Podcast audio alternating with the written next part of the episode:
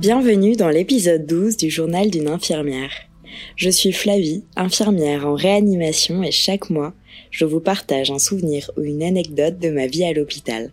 Et dans cet épisode, je vous parle des fugues.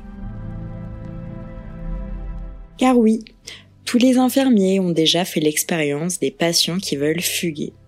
Dans la majorité des cas, quand un patient veut sortir de l'hôpital à tout prix et contre avis médical, il doit signer une attestation. Mais en réanimation, c'est plus compliqué, parce que les patients souffrent souvent de confusion ou d'hallucination et leur vie serait en danger s'ils partaient. Du coup, on trouve des idées. On met au point des stratégies pour éviter les fugues. Parfois, on attache nos patients au lit pour leur propre sécurité et quand on n'a pas le choix. Parfois, on met des objets en équilibre sur les portes pour que si les patients ouvrent la porte, tout le service l'entende tomber. Mais les patients sont très malins et parfois, on retrouve leur lit vide.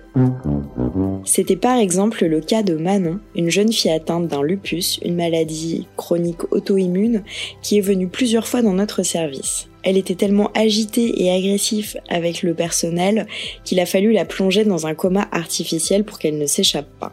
Le service de sécurité de l'hôpital la connaît bien et la ramène à chaque fois dans le service. Une fois, elle nous a expliqué comment. Elle a réussi à passer à l'accueil, puis le parc, et puis aussi comment elle fera la prochaine fois pour prendre le bus, mais sans se faire attraper. Elle a beaucoup d'imagination, Manon.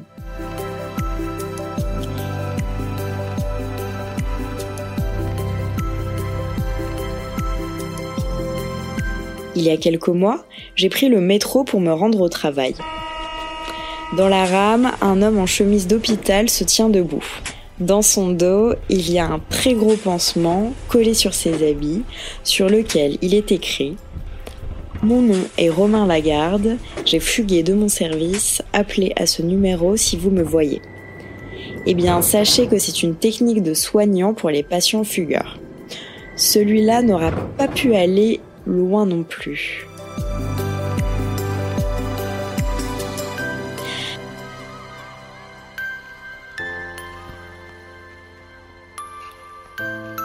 La semaine dernière, je m'occupais d'un patient atteint d'une cirrhose. Son foie est malade, ce qui entraîne des complications neurologiques comme la confusion ou un trouble de la personnalité. Le patient veut partir, mais il est trop malade pour ça. Il sort tout juste d'une opération chirurgicale.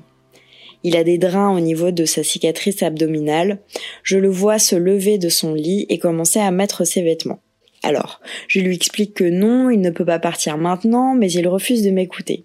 Je lui confisque ses affaires et je vérifie que la porte de réanimation est bien fermée à clé. Une heure plus tard, la sonnette d'une patiente retentit. Je rentre dans sa chambre. Oui, madame? Le médecin est venu me voir, mais c'était bizarre. Comment ça, bizarre? Il a dit que je pouvais sortir maintenant si je voulais, avec lui et qu'il fallait récupérer la clé. Il a dit euh, Je suis le chef de service, il faut partir maintenant, venez. Mais le docteur dort, il est 3 heures du matin. Vous avez dû avoir des hallucinations Mais non, je vous assure. Ah, et j'oubliais, il était nu. Un peu surprise par ses propos, je retourne voir mon premier patient. Évidemment, sa chambre est vide.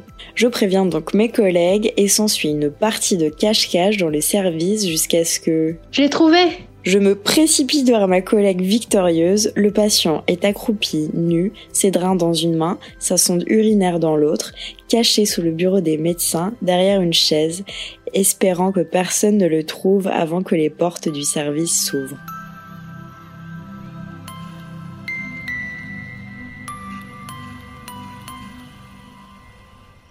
C'était le nouvel épisode du Journal d'une infirmière, un podcast produit par MedCheck Studio. Si ce podcast vous plaît, couvrez-nous d'étoiles sur iTunes et vous pouvez aussi écouter les autres épisodes de la saison 1 où Flavie raconte comment l'hôpital de la Salpêtrière a fait face à la crise du Covid-19. À très bientôt pour un nouvel épisode.